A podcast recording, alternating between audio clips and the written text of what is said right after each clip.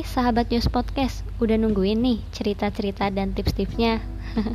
Oke, hari ini kita balik lagi.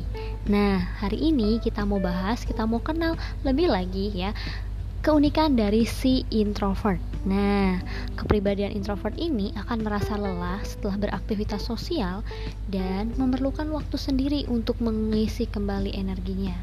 Ini dipengaruhi karena respon otak terhadap hormon dopamin. Hmm, Hormon dopamin adalah hormon pengendali emosi. Hormon ini mempengaruhi aktivitas mulai dari kemampuan mengingat serta menggerakkan anggota tubuh. Yuk kita lihat keunikan dari si introvert gimana sih keunikannya? Yang pertama, me time adalah teman terbaik si introvert. Ya, benar sekali. Si introvert kalau udah masuk dalam acara yang membutuhkan banyak orang akan kelelahan ya. Walaupun tidak selalu sih, tapi lebih sering. Nah, tentunya introvert akan istirahat dan mengisi kembali energinya dengan cara menyendiri.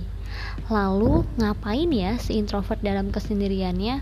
Nah, introvert biasanya akan baca buku, nulis, buat jurnal, menghias kamar, intinya melakukan kegiatan sendiri. Eits, tapi bukan berarti ekstrovert tidak butuh me time ya, tetap butuh hanya saja porsinya berbeda. Kedua, curhat ke introvert aja dia mau kok dengerin kamu nah enak nggak kalau ceritamu didengerin Nah, si introvert ini kebanyakan suka untuk dengerin walaupun misalnya pas lagi dengerin cerita kamu ada part yang seharusnya ekspresif nih. Nah, si introvert karena nggak bisa ungkapin itu, jadinya hmm, datar, tapi it's okay. Dia tetap memahami cerita kamu kok, hanya saja dia nggak mudah berekspresi, ya. Yang ketiga, introvert si pemikir. Dalam diamnya, mereka tetap memikirkan apa yang direncanakan dan akan dikerjakan.